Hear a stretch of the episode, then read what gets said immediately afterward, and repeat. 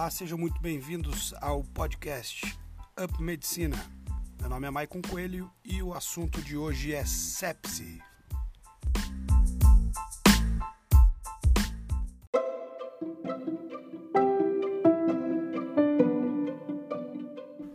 No episódio de hoje falaremos um pouco sobre o conceito, as causas, o diagnóstico, os meios auxiliares a esse diagnóstico, os sinais de alarme e os sintomas os fatores de risco e o tratamento da sepse. Vamos ao conceito de sepse. É, ela também é conhecida como sepsis, sépia ou septicemia. Ela é uma condição potencialmente fatal que surge quando a resposta do corpo a uma infecção é, danifica os seus próprios tecidos ou órgãos. Ou seja, então ela é uma disfunção orgânica que ameaça a vida, causada por uma resposta desregulada ou aumentada do organismo contra uma infecção. Tá? Ou seja, ela é uma infecção é, acompanhada de uma disfunção orgânica. Atualmente temos quatro principais causas aí para a sepse. A primeira seria pneumonia, a segunda seriam infecções intraabdominais, a, a terceira seria infecções do trato urinário e a quarta seriam infecções primárias da corrente sanguínea. Com relação ao diagnóstico, a gente tem duas maneiras de chegar a esse diagnóstico, né? Que seriam os critérios de Quick-SOFA e os critérios de SOFA.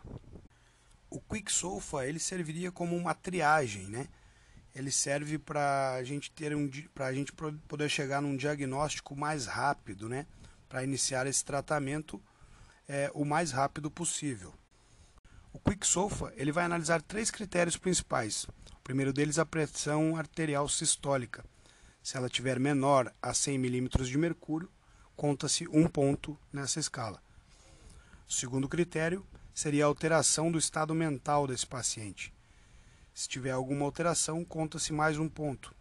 E o terceiro critério seria taquipneia, se o paciente tiver uma taquipneia maior a 22 inspirações por minuto, conta-se mais um ponto. Somando essa pontuação, se o paciente tiver uma pontuação maior ou igual a dois pontos, ele tem um critério de alto risco para sepse. Ou seja, já podemos suspeitar que esse paciente está com sepse. Se esse paciente contabilizar um ponto apenas, a gente precisa pedir exames laboratoriais para confirmar o diagnóstico de sepse. Como mencionado, o QuickSolve ele serve para um diagnóstico rápido, tá? uma triagem. Ele serve para é, iniciar esse tratamento o quanto mais rápido possível para que o paciente tenha maiores chances de sobreviver. Já o score de SOFA, ele é considerado o padrão ouro no diagnóstico de sepse. Porém, ele não é muito prático, pois envolve vários parâmetros laboratoriais, como plaquetas, creatinina, bilirrubina, enfim. É, vou falar mais para frente sobre todos os parâmetros aqui. O score varia de 0 a 24 e uma pontuação superior a 2 pontos já representa uma disfunção orgânica. O SOFA conta com seis parâmetros. O primeiro seria o parâmetro respiratório, é, nesse parâmetro a gente vai analisar aí os resultados da gasometria arterial. O segundo seria a coagulação ou o parâmetro hematológico. É, aqui iremos analisar o resultado das plaquetas. O terceiro seria é, o parâmetro gastrointestinal é, ou hepático. Aqui a gente analisaria a bilirrubina desse paciente.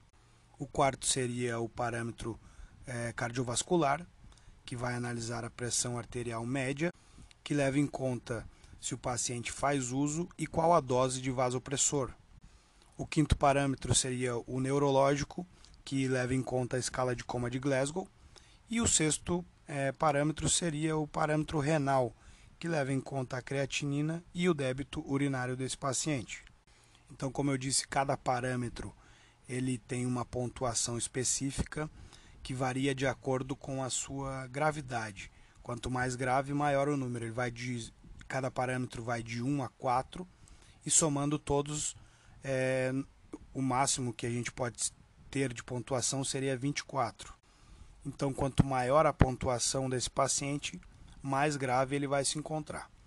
É, uma pontuação maior a 2, a gente já considera que esse paciente tem alguma disfunção orgânica, o que automaticamente confirma o diagnóstico de sepse.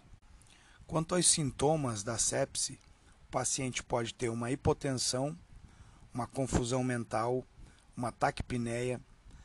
É, a gente pode encontrar uma pressão arterial média menor a 65 milímetros de mercúrio, um lactato maior a 2 milimols por litro e uma hemoglobina é, menor que 7 gramas por litro.